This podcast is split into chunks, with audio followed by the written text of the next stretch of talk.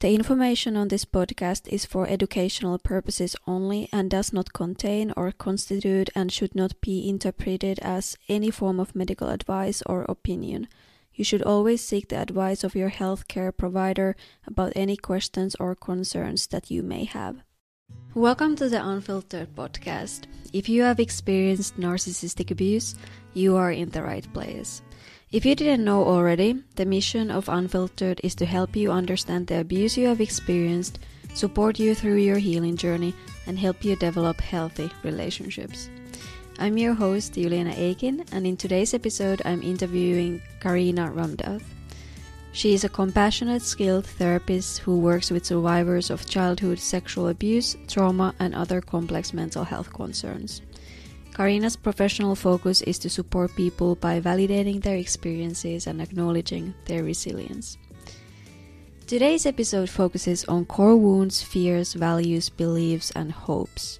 By the end, you'll understand the connection between core wounds and fears and see how our core beliefs influence our view of ourselves, others, the world, and our future. We will also discuss common core wounds and fears and the initial steps you can take to transform your beliefs and begin healing. After listening, I hope you'll feel optimistic about your future and empowered to overcome any challenges, regardless of their current weight on you. We will start with a brief story which will serve as a reference throughout our discussion about core wounds, fears, values, beliefs, and hopes. Please note that this story is purely fictional and not based on real individuals or events. Any resemblance is purely coincidental. Now, let's get started with the episode. So, the way that I want to get started, if that's okay, is just to read a little story, okay? So we're talking about someone who's female, just for the sake of this conversation, with pronouns she, her. So this person, she wants to know why she has so much difficulty, so many problems, so many crises in her life all of the time. Let's imagine that this person has gone through a lot of trauma. That's what a core wound is. It's trauma. And we can talk a little bit more about that as time goes on. So this person is 30 years old and she's been in and out of traumatic abusive relationships, which perpetuates her core fear. And we'll again get into that in a little bit. That fear stems from her core wound of historical family trauma and abuse. So this person, he would say that she was raised in a fairly functional home despite the problems, but with only one parent. This person's dad raised person as well as a few other siblings because person's mom passed away when person was, let's say, 10 years old. Person has always had a difficult relationship with her dad, but she knows that her younger siblings don't have the same perception. Person thinks of dad as abusive, a drunk, and unstable but he's been there, right? They have food, a home, clothes. Maybe what they had wasn't the best or clean, but they had it. Person recalls that mom and dad would often argue. Person knows that one of the reasons her younger siblings think their dad is a good guy is because person always cleaned up after dad and reminded dad to get up and go to work on time. Person was was what we call a parentified child. Person would say that dad is unstable because he would often threaten to leave mum when she was alive. And after mom passed away, dad would often threaten to leave the kids. Person didn't think of herself as one of the kids. Person thought that if she kept if she didn't keep things together in the family and teach the kids not to talk about home life, everything would continue to be okay. So, person is an adult. As we guessed, she's about 30 years old. She has an ex boyfriend who died, another ex boyfriend who's in jail, and the most recent guy she's dated keeps losing his job. So, moved in with person just until he gets he gets back on his feet. Lately, she's noticed guy drinking and person having to clean up after him. However, she doesn't know if she should say anything because he's basically a good guy. Okay. So person has recognized that she wants to change some old patterns though, but not too sure where to start. And this is where we start doing the work of identifying her core beliefs, her core values, and her core hopes. Uh, Let's start with core wounds, right? What would you imagine is going on in this little girl's life? So her mom passed away. She's 10 years old. Her dad is uh, unstable. He drinks. He often threatens to leave the kids. What do you think that core wound would be? Well, definitely it's a it's a huge loss to lose your mom, but she doesn't have room for that because she has to take care of the dad. Or you you mentioned parent parentified child. It's basically you have to, I think, I'm not sure, but it sounds to me Yeah. that you have to grow up fast. Like you have to take Yes, care of your parents' emotional needs and other needs as well. So, but I don't, absolutely. you, when you ask what is the wound, like I, I don't know how to put it into words. I just like know that uh, that's not the like very nurturing environment to be in. Yes. So eh, That's exactly right. You you actually nailed it. You said, I would imagine this person experienced grief and it's not a very emotionally supportive environment. So a core wound is based on trauma, and trauma can be a singular incident or it could be repetitive over time, right? Um, so there's there's different levels of stress in life. We all experience stress of, oh, the job is not great, or uh, my friend is getting married and I have to put together this party for her, and that's stressful. Uh, and then that stress we can overcome. You know, if somebody is in a car accident, it depends on their resilience. It depends on the situation around the car accident. It depends on the level of injury that it could be a mild trauma or a mild stress, moderate stress, or it could be a toxic stress. So in this person's family, she started off in obviously a two-parent home, but she experienced loss. And that loss wasn't supported, it wasn't acknowledged, it was she wasn't able to grieve. Um, but that that opened up a wound.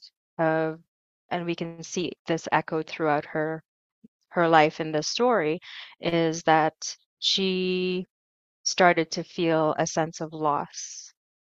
And that loss uh, was, or to prevent that loss happening over and over again, she thought she had to take care of her dad and she had to take care of the younger kids and she had to teach them you don't talk about home life. So in this story, older sibling, some part of her knows that she has to prevent loss because that's what this core wound was. It's grief and loss, and it leads to actually the core fear.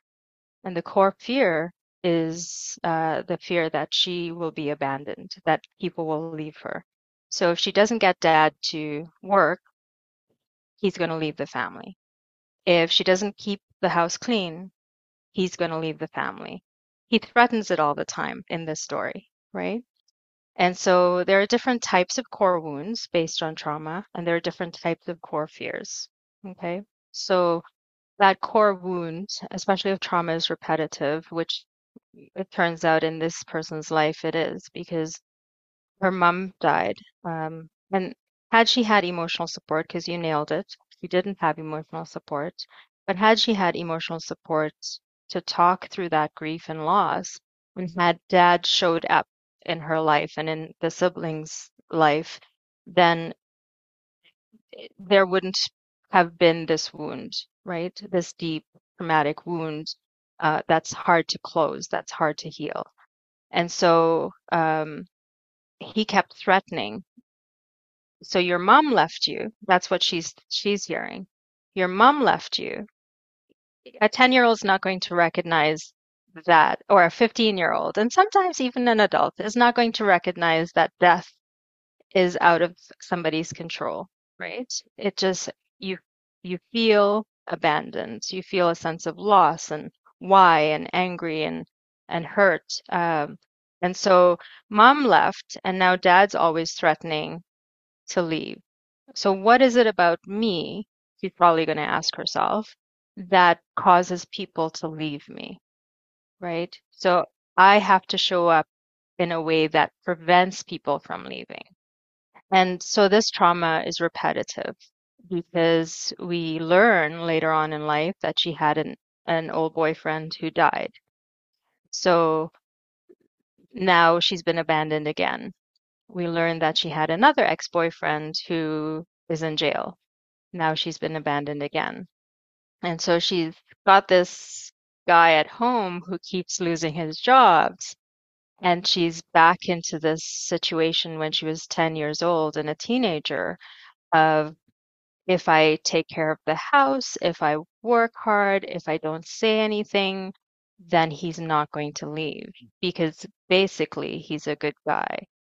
Basically, dad was a good guy. He worked, there was food, there was clothing, there was shelter. Yeah, it wasn't the best, but basically he was a good guy, right? Does that make sense so far? Yeah, and but there's one question that I'm like, Yeah. Like what? Like, if that's the core wound, and you hmm just described how she prevents kind of her core fear to becoming the reality by taking care of the house, by not hmm saying anything, by, you know, those things, so that the hmm guy that she is now with wouldn't leave. I just don't, why she hasn't ended up in a relationship with a secure person, because I would imagine that in a healthy relationship, in a secure relationship, she would be able to heal the core wound by seeing that, okay, this person is not going to leave me even if I don't, you know, gather to their needs all the time or take care of them. hmm Why, why is it that we tend to not realize that, hey, I should heal my core wound maybe in a healthy relationship? Yeah, that's a good question. So the way that we learn to have relationship is from our parents, right? Uh, so the reason a lot of people, not everyone, right? There's there are differences in insight, differences in resiliency, differences in adaptability and flexibility. Uh, so not everyone. This is not the standard story, but this is this person's story, right? Uh, she doesn't know that. You you asked how could she be in a healthy relationship, and perhaps she just doesn't know what a healthy relationship is. And so she established a pattern of behavior that even though she doesn't she doesn't want to be abandoned and she doesn't want to uh, live in an unhealthy environment taking care of a guy who's taking advantage of her, that's all she knows. But some part of her, and, and that's the reason I ended that story with some part of her recognized that she wants to change some old patterns. And it's about that recognition that can happen when you're 15, it can happen when you're 20, it could happen when you're 75, right? But that recognition, you know, we always say that self-awareness is the first step to change because it really is. Did I answer your question? Yeah, I was thinking if you do meet like secure and healthy people, because it's not that everyone like, well, okay, yeah, you could gravitate towards unhealthy people only, but there could be yeah, also a possibility that you have actually someone who could be very healthy and secure, and you could have a healthy, secure relationship with, but then you might still end up not, you know, engaging with them and still like kind of choosing yeah, is there, yeah, is yeah, yeah. why, if you are presented with two options, but you still kind of choose the unhealthy one? Yes, absolutely great question. And and this leads into core beliefs, actually. Ah, okay. Yes, yes, because you're right. She may have had healthy relationships, friendships, like a girlfriend who stuck around and says, you know what, you're my friend, I love you, you deserve better than these guys. You know, she may have gone to friends' houses and seen uh, parents and their kids laughing and engaging, and kids never ever having to wake up the dad and and clean the house, um, do chores. That's different, right? So so this leads to how does she feel about herself? How does she feel about others? How does she feel about the world or believe about the world? And what does she believe about the future? So, core beliefs of self in this particular situation, it could be uh, if if people always leave me, I'm not worthy of them sticking around, or I'm not good enough. So that core belief of self drives, and we'll call this the old core belief of self, right? So that old core belief of self just drives every perception. So, for example, you know, let's say my friend is going to call me at five o'clock today, and um, we made a plan. We're going to have a, a, a chat. We haven't seen each other or talked to each other in a long time. I'm really looking forward to it. I set aside 5 o'clock p.m.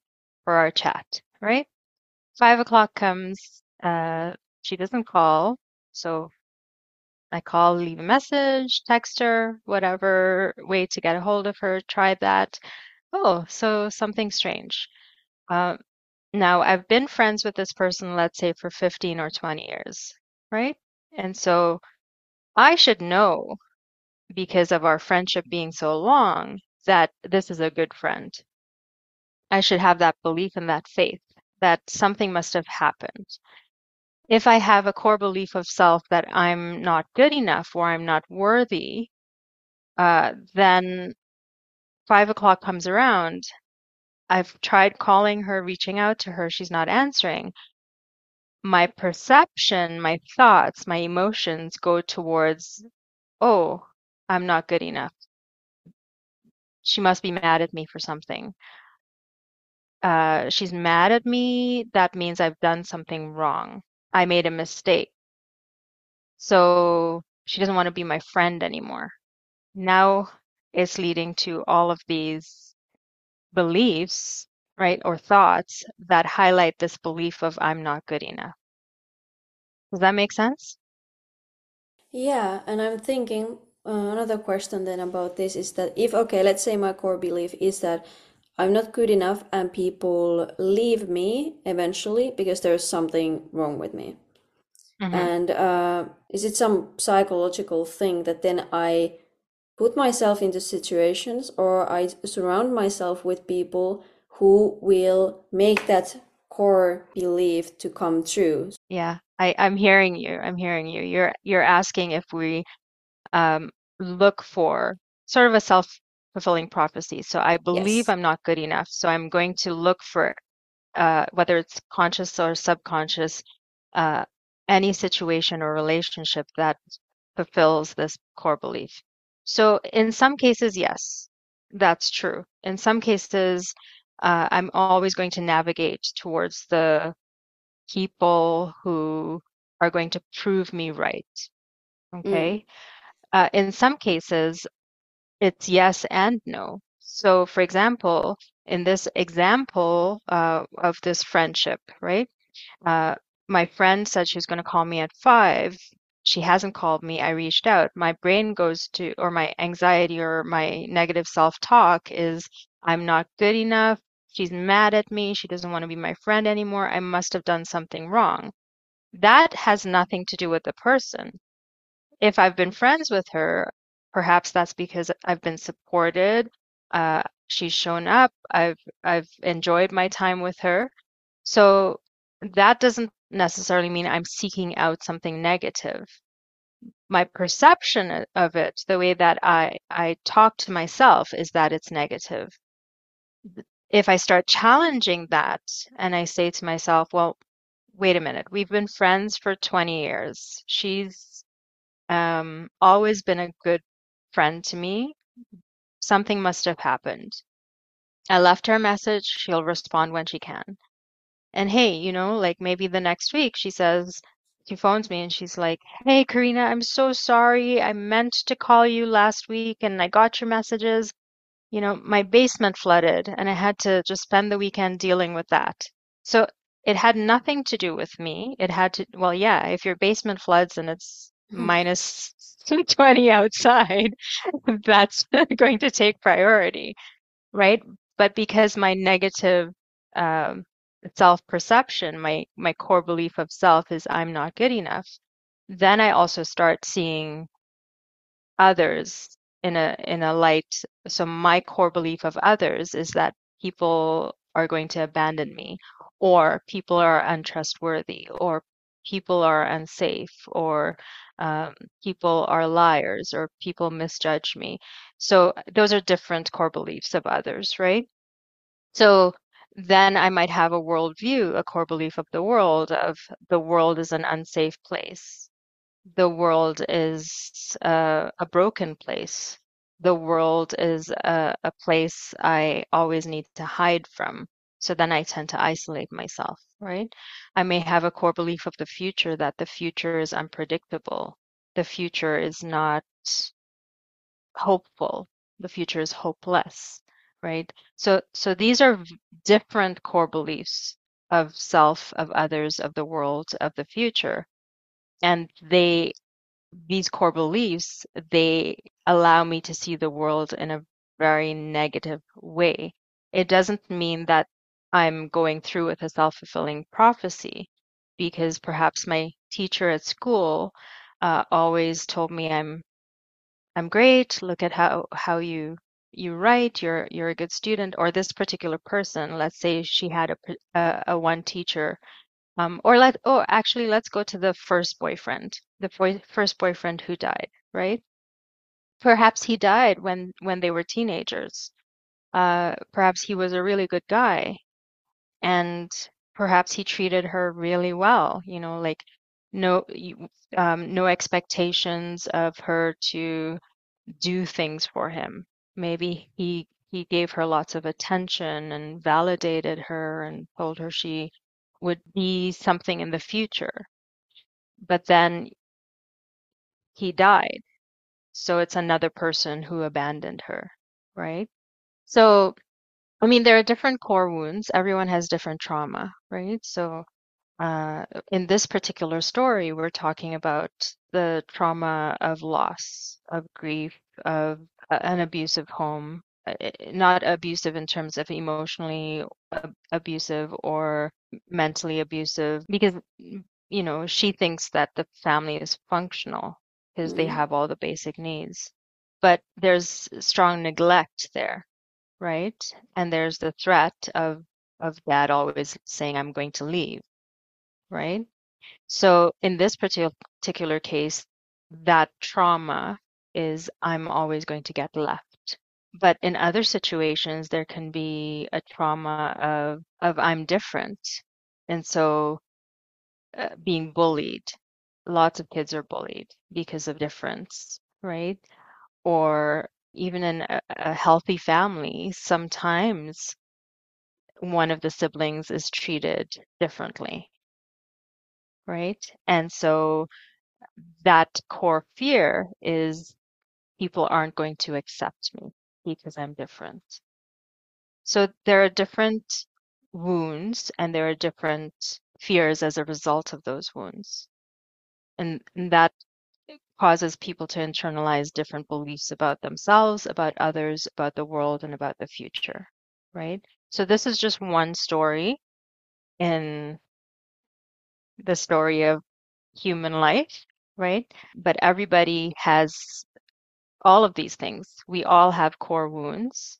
It might be deeper or more sh- more shallow. It might um, have longer lasting effects, or we may be able to be resilient and overcome and heal from that wound, depending on you said the words emotional support, depending on insight, depending on how we travel through life, our our experiences, because trauma can also be repetitive, right? So it's important to name that, to, to name that and acknowledge that for different people, right? So um, if you check in with yourself, you're going to recognize you have some core wounds, right? Um, or a core wound. Hey, I hope you are enjoying this episode right now.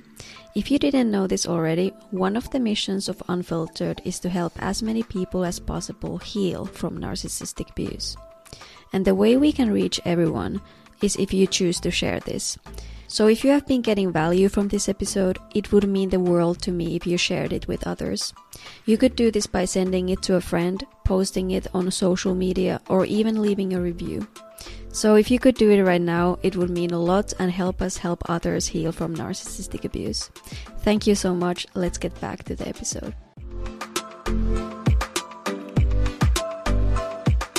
Like, we have been talking about the story where the core wound was a loss and core fear, fear of abandonment. So I think it was helpful mm-hmm. when you gave another example where the core wound was being bullied or somehow treated differently. And as a mm-hmm. result, mm-hmm. core fear that people do not accept me. Mm-hmm. Can you can you give some other examples like that? I think it helps then someone who is not maybe sure what is my core wound and as yeah. a result what is my core fear. So if they hear examples, maybe they can you know better For sure. Yeah, yeah. You know, if if we think about a, a story of uh, I feel overwhelmed all the time. I have really heavy emotions. If I have a lot of emotions and I feel overwhelmed by those emotions because perhaps I don't easily regulate my emotions, then when I'm out with friends, I always have the idea that I need to keep them safe from what I'm feeling. You know, like if I feel overwhelmed by my emotions, then they're going to feel overwhelmed by my emotions. Uh, because perhaps one time or twice in my life, I shared how I was feeling and the person got it wrong. Like they made a whole lot of assumptions about me. And I'm really scared that's going to happen again. So that core wound is I feel misjudged. I feel misunderstood. And and that could be the underlying wound that leads to that core fear of people just don't understand me. People just don't get it. Um, they will never understand my emotions, and I need to protect them from my emotions because if they don't understand it, they're going to feel overwhelmed by those emotions and then they're going to make assumptions about me, right? So that's another example. Okay. Another example of a core wound, let's say that unfortunately, this happens in, in life and it's been happening more and more, but unfortunately, there's been childhood sexual exploitation, right? And so a young teenager uh, or preteen gets groomed by an older friend and that leads to sexual exploitation and, and, that happens unfortunately all around the world. And so that young person is going to have a core wound that the trauma of uh, being taken advantage of right? Of being bartered. So the only way that I am good enough, and this leads to that core belief of I'm not good enough, but the only way I'm good enough is uh, if I give something sexual, then people will like me or treat me well, right? And that's a very deep core wound that uh, the only good thing about me is my body, my sexuality. And so that can lead to a core fear of people will not love me unless I put out sexually. And so this leads to the young person hooking up, being promiscuous, not because they enjoy it, but because they believe they have to in order to be validated, feel loved, be accepted. Right. So that's a really extreme example. Unfortunately, it does happen. Right. And so, you know, back to our little story of this young person, 30 years old, she she's dating this guy who's moved in with her. Uh, lucky him, right? yeah, she has a stable job and she's uh, doing really well. But notice that she's scared to say anything. She doesn't say to herself, I'm scared to say anything because, you know, he'll leave me that's not a conscious thought on her part. She's thinking, he's basically a good guy, right? And and probably because she thought her dad her dad was basically a good guy. I mean, yeah, she had to remind him to go to work, but look, he went to work, didn't he? Mm. Right? Right? And so those core beliefs of of self for her is I'm not worth it. Let's go with that one, right? Like I'm not worth them sticking around for unless I'm not worth uh, their love unless I'm not worth not being abandoned unless, right? Her core belief, that's her core belief of self. Her core belief of others is people will abandon me. People are untrustworthy, perhaps, right? And so her core belief of the world is the world is what you make it. I have to, I have to be the perfect daughter, the perfect girlfriend in order for the world to be a good place. Otherwise, the world is not a good place. Right?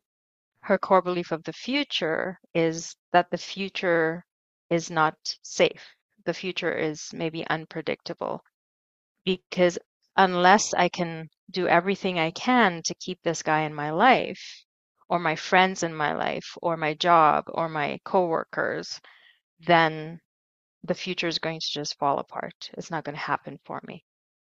Right?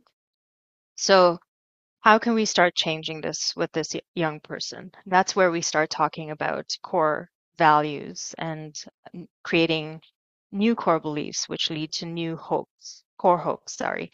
So with with this person, she says to herself, no, something's not quite right. Like I do want to say something to my my boyfriend. I I do want to tell him, you know, like ask him how the job search is going. What's causing me to hesitate? And she's like, huh. And that little thing sparks, okay, something's not quite right here. Maybe she starts talking with that best friend from high school who's always telling her you deserve better. And hopefully she's going to therapy. right? Different therapists will use different skills to help somebody arrive at new new core beliefs, um, identify their core values. But basically, we can see what her core values are in this story. Do you want to take a guess what what kind of person she is, what values she she's bringing into her 30s? Let me first uh, make sure. Isn't value something that you think is important for you? Oh, yeah. Yeah, Yeah. okay. Good to define it, yes. Okay. Well, Yeah. I don't, I don't, I'm not sure. I was going to say that relationships, but yeah, I'm, I'm, I'm Yeah. a little bit lost here, I feel. Yeah. No, I think it's it's great that you defined it. Sorry, I forgot to do that. That's beautiful. It is it is what's important to us, right? And so uh, you named you named a few beautiful core values, and core values usually come alongside our qualities, our wonderful qualities, our traits, our experiences, you know, in, in terms of how we show up in the world. She shows up, doesn't she? I mean, she's there for her younger siblings. She's there for her dad. She's there for this guy taking advantage of her in her house, right? Uh, in order for her to to have him take advantage of her, she is a hard worker, right? So she, I would, I would guess that because I mean, this is a made up story. Remember, it's coincidence if it fits anyone's life. So I would guess that along with what you said, she has core values of family, so relationship, right? She has core values of compassion. She has core values of caring for others, of kindness, of understanding, of empathy. I would guess that she has core values of loyalty, Mm. right? Of acceptance. So she's not empty.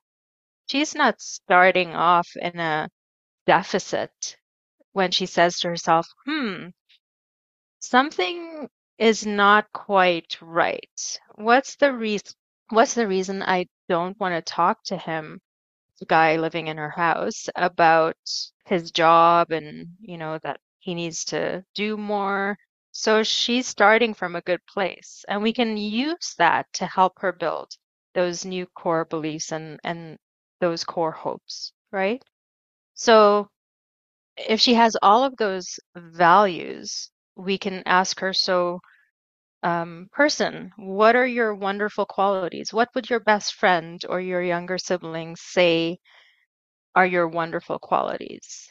And she would say, yeah, they would agree that family is important to me, and I have the quality of compassion towards them, of always being there for them. Okay, well, person, tell me a time when you were compassionate towards others. So we always start externally and then move internally. So when was there a time when you were compassionate towards others? And she could tell a number of stories about a time she was compassionate towards a friend, to her siblings, to her dad, to um, her dying boyfriend. You know, like I, even though we were teenagers, I uh, went to his house every day when he was ill and helped his parents care for him, right? So those are really amazing, beautiful stories and evidence of compassion. So then we start challenging those old, old core beliefs. So if you're this compassionate person, hardworking, kind, understanding person, how is it that you're not good enough?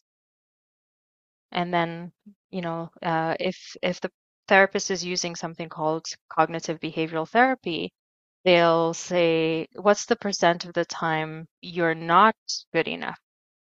And maybe at the start of therapy, she would say, Oh, 95% I'm not good enough.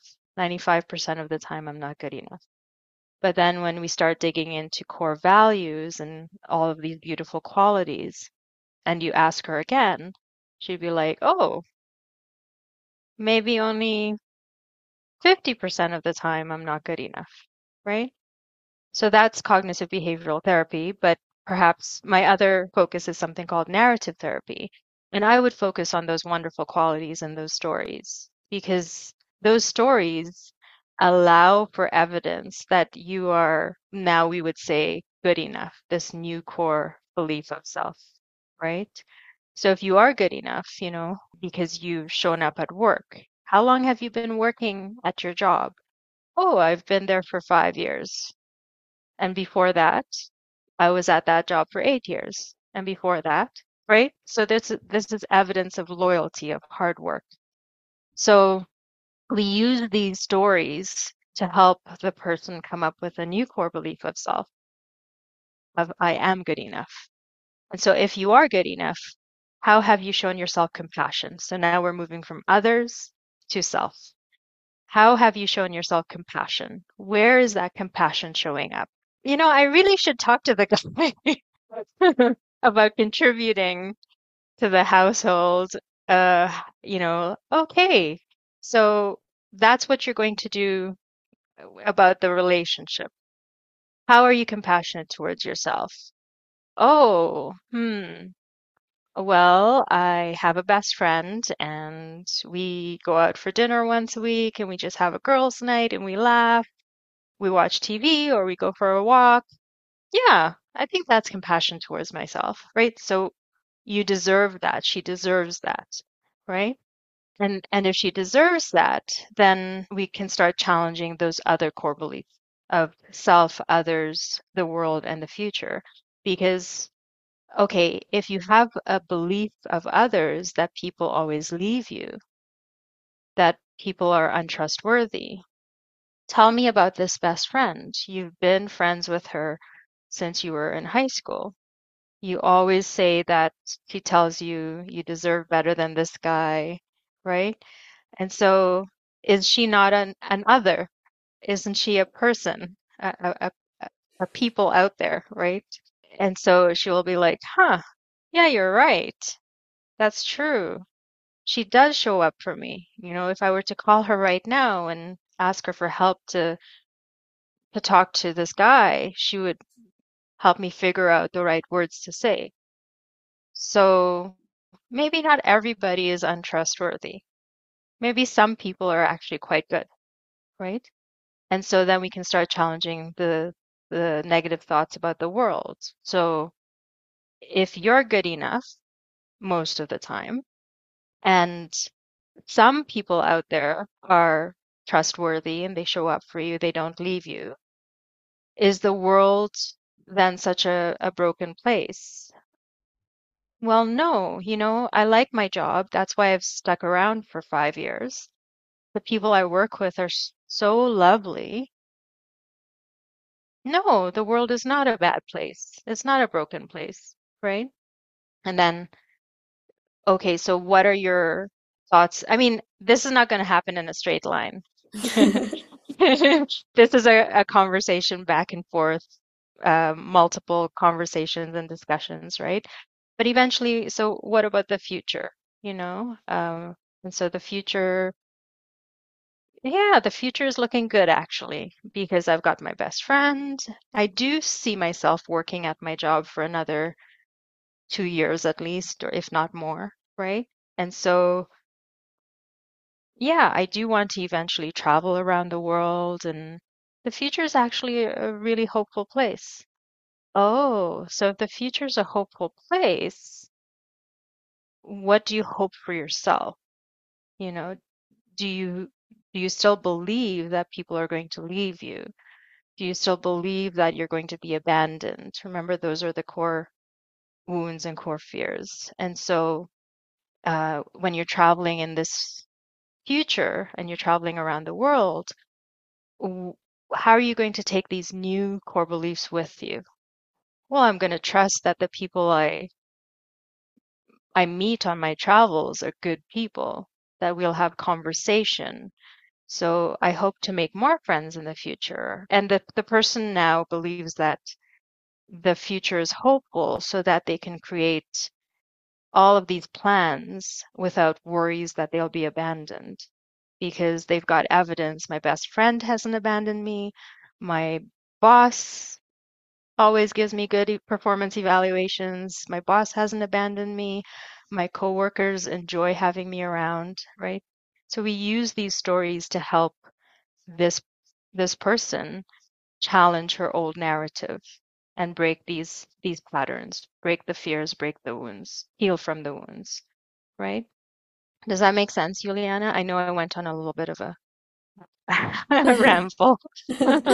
Uh, yeah, makes sense. And just for clarification, so it sounds to me that when we are dealing with old core beliefs that, let's say, are negative and harmful for us, that the way to really change them is that we look at again our life experiences and what's happening in our life and what we are doing, our behavior and others' behavior, and we reframe it.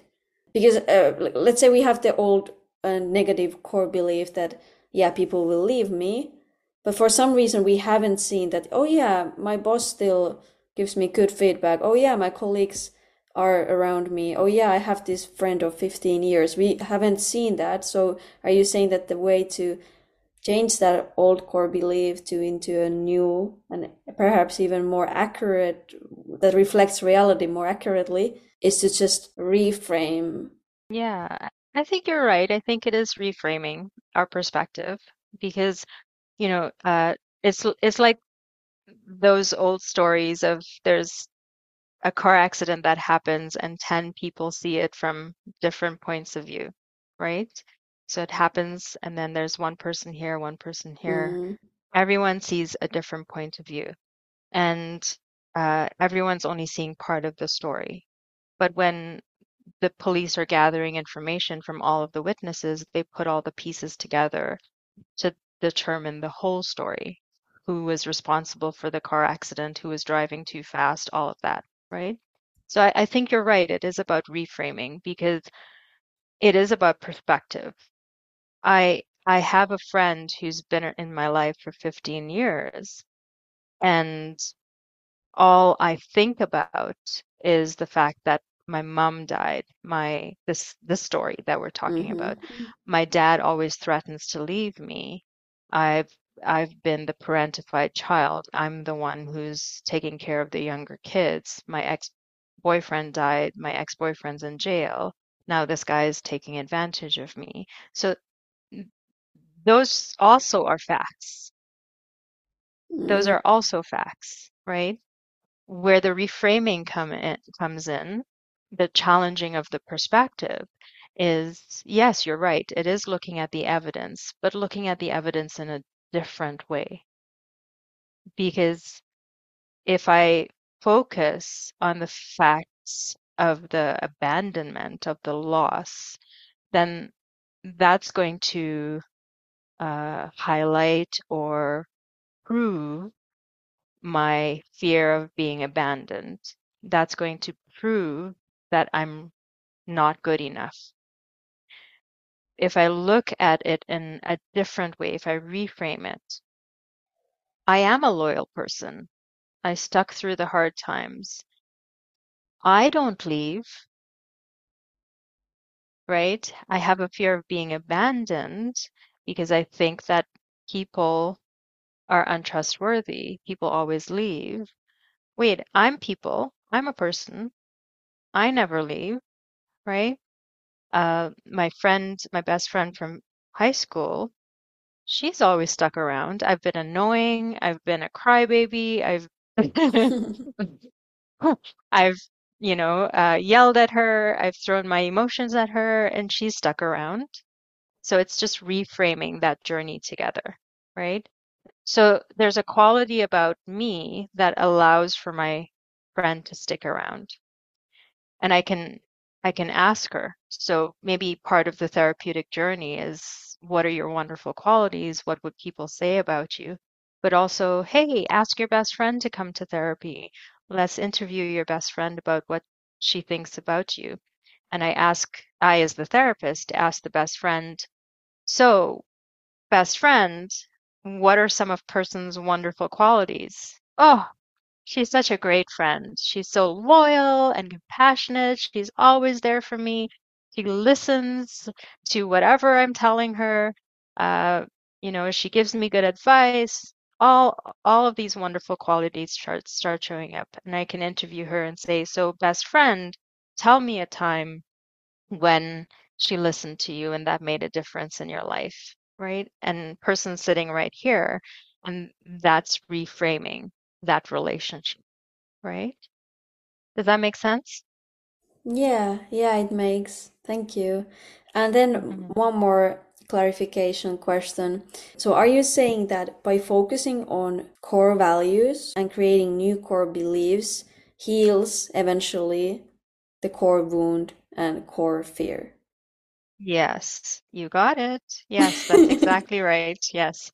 Because when we look at our lives, our experiences through negativity, through deficit, through problem saturated stories, then we really emphasize and we really feed those that wound and those fears, right? When we start looking at our lives and our stories through and our experiences through a lens reframing, to use your word, of skills and beliefs and values and wonderful qualities and resilience, then we start feeding those new core beliefs and we start feeding those core hopes. Because all my life, this person's life, I've said I'm not good enough. That's why my dad threatens to leave me. Not con not consciously. Like there's been it's been in the back of her mind, the back of her heart. I'm not good enough. That's why my mom died. Something I did caused my ex-boyfriend to go to jail, even though had no part of that legal system, right? Because that old core belief is narrating everything, that perception, and feeding that wound and feeding that fear. So we're going to starve that wound and we're going to starve that fear by really highlighting all of those skills and values and beautiful qualities. I, I went off on a tangent again. Sorry. no, no, no, no, thank you.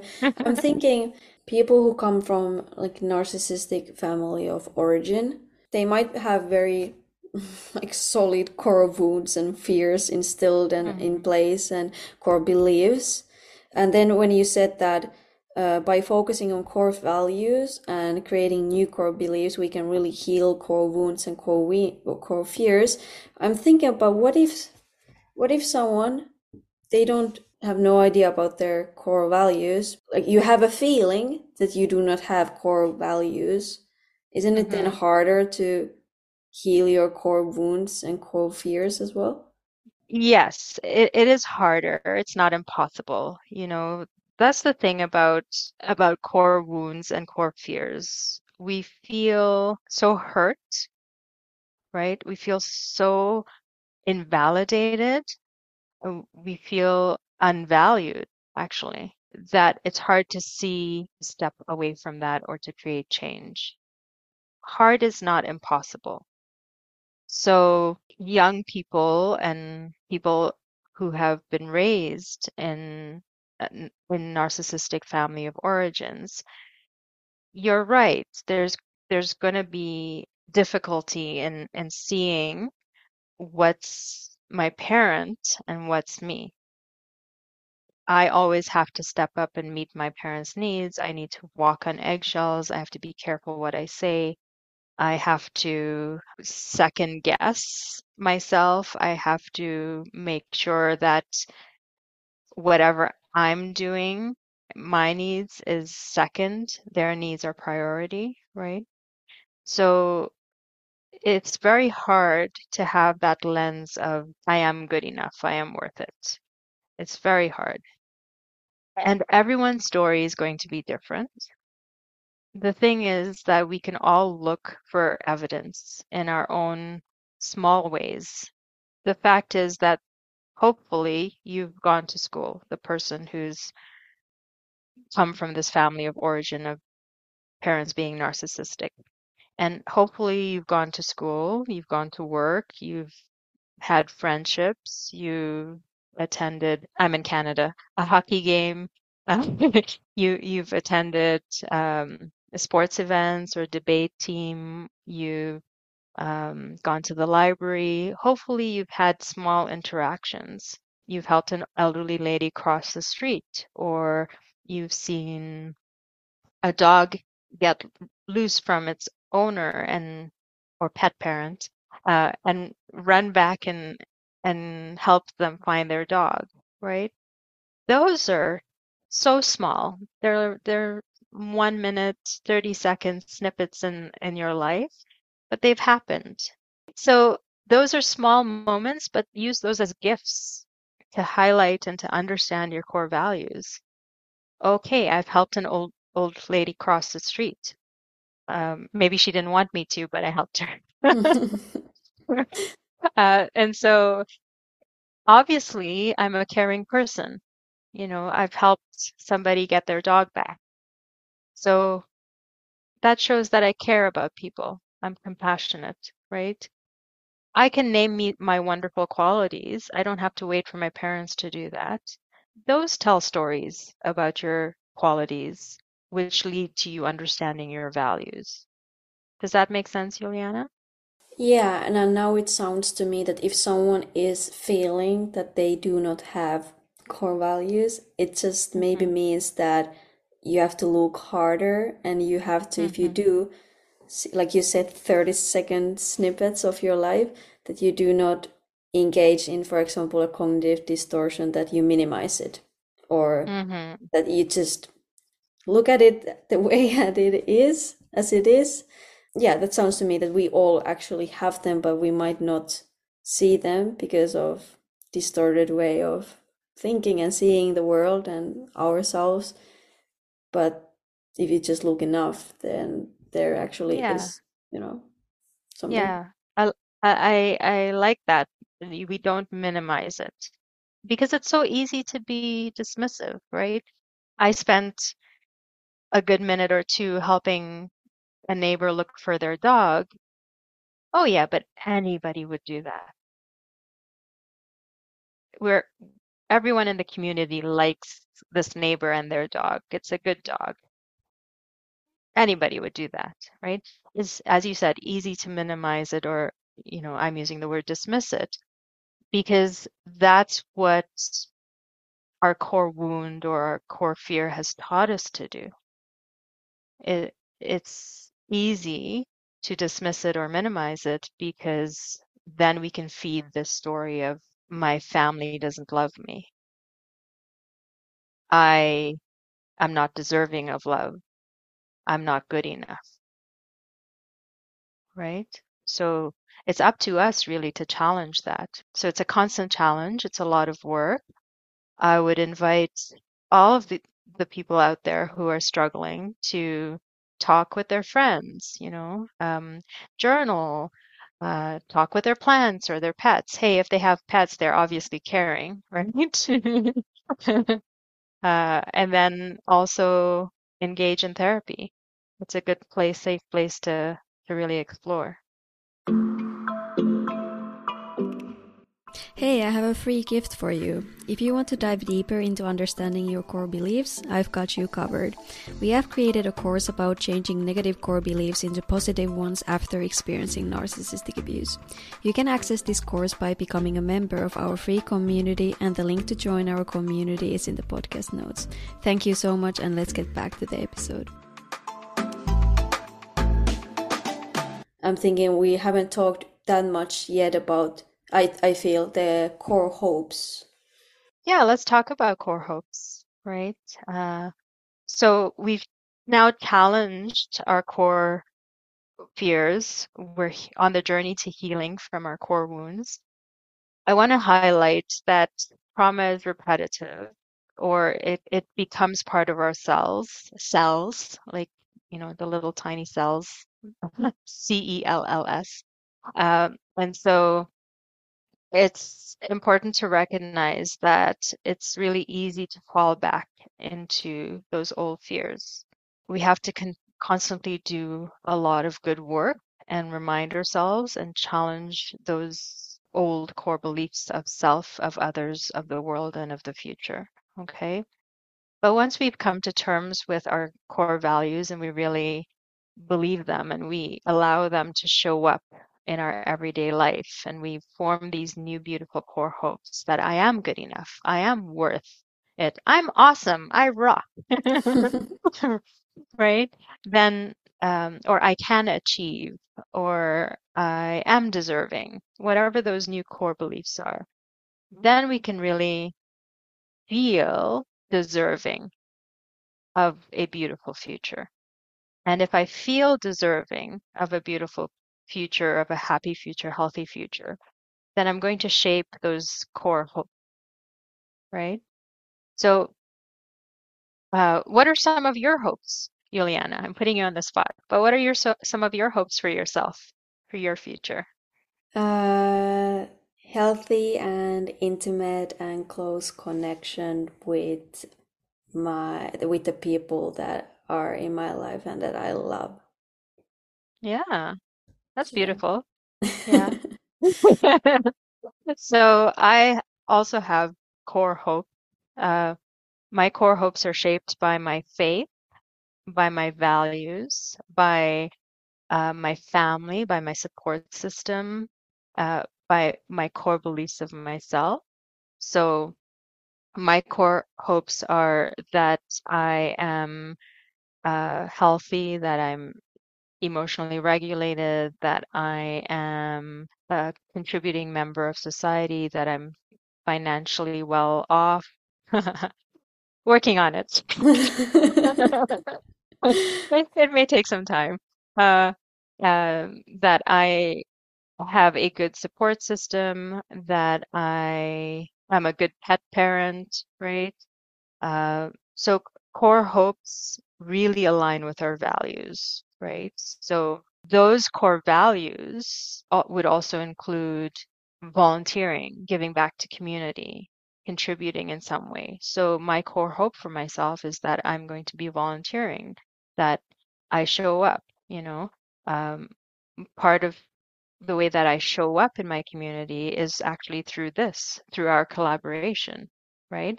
Those core values lead into core hopes for myself. So you talked about when you said my core hope for myself is having healthy, intimate relationships with the people I love, right? What core values lead into that? Values about family, hmm values about that you, I don't know, is it a value, but you want to be safe around and that you can help someone, be supportive.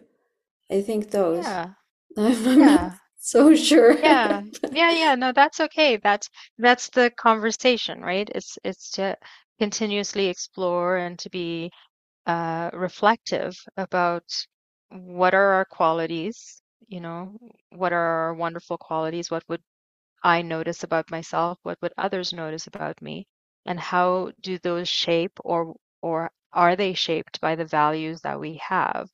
And then if those are my values, how do they feed my hope for myself in relationship, in society, in community, in faith, at work, uh, in the grocery store, right? How how do they really shape my future? Because that's what hope is. Hope is always about something good will happen.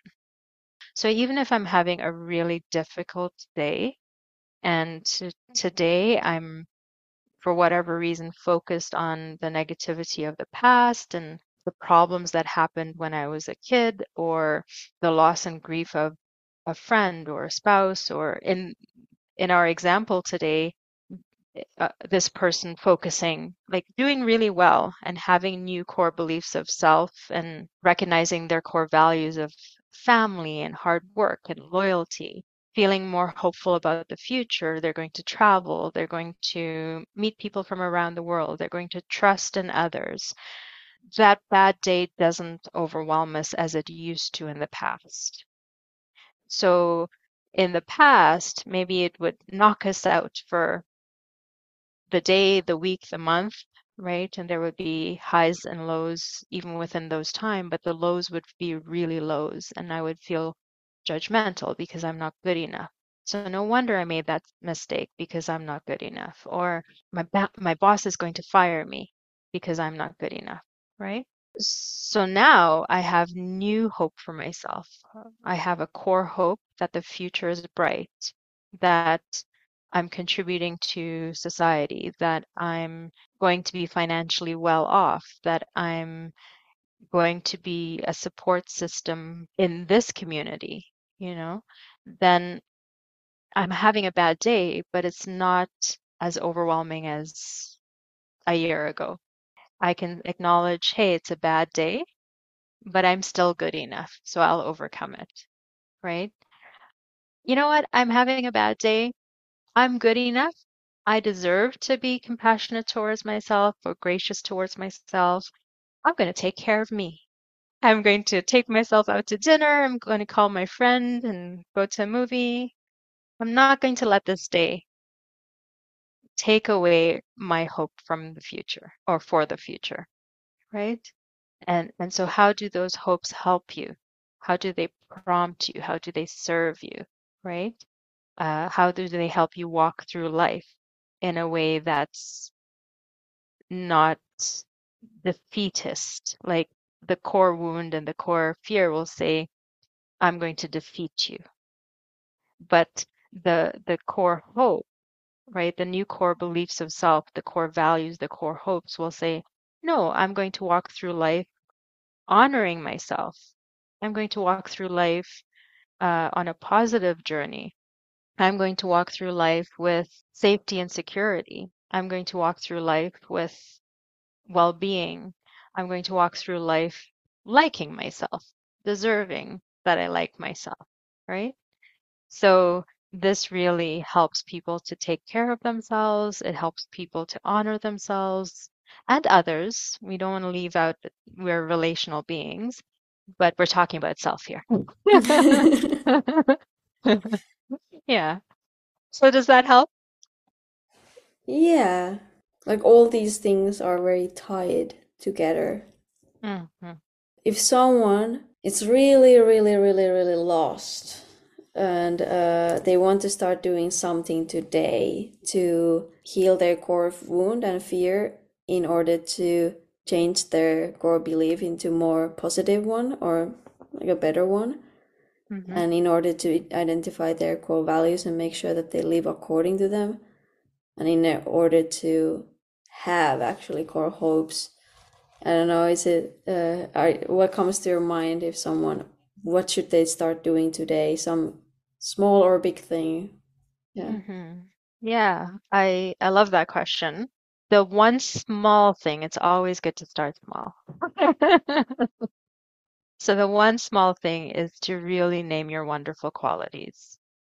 Have someone name your wonderful qualities. If I ask a person and they say, you know, I, I ask them, what are your wonderful qualities? And they say, I don't have any because they're feeling that lost and that alone.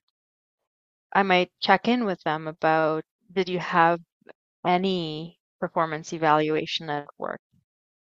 And what did it say on there? They may say, well, I'm a team player, or I show up on time, even the smallest thing, right? And so we'll start there. So start there. Start with the smallest thing. So what does it mean to you to show up on time? Well, what do you mean? I'm I'm on time. It's you're supposed to be on time for work. Right? Yes, I understand you're supposed to be on time for work. What does it mean to you to show up on time? Is it only for work that you show up on time? Well, no. Uh, I'm gonna go to the movie on time. I'm going to go to the theater on time. Uh, I'm going to go to my friend's wedding on time. Okay, so being on time is important to you. What's the reason? Well, it's disrespectful if you're not on time. Okay, so what are you trying to do by showing up on time? I'm being respectful. Isn't that obvious? Okay. So you're being respectful. So being respectful is one of your wonderful qualities. Ah. So start small, never anything big, right? And we dig into it slowly and, and very small steps until it grows a little bit more.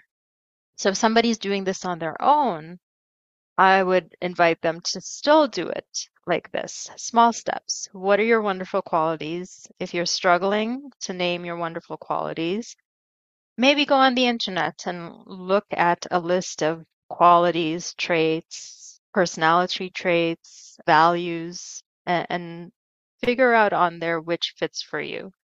Or if you have a friend, then ask your friends. I know this is an odd question, but what would you say are my wonderful qualities, right? So small things. Small things, ask yourself what are your wonderful qualities, ask people you know, and then from there you can look at I have these wonderful qualities because I have certain values. What does that tell me about myself, right? So for everyone out there, it's repetitive, I know. It's important to take care of yourself. Do one small thing that says you're being compassionate towards yourself, okay?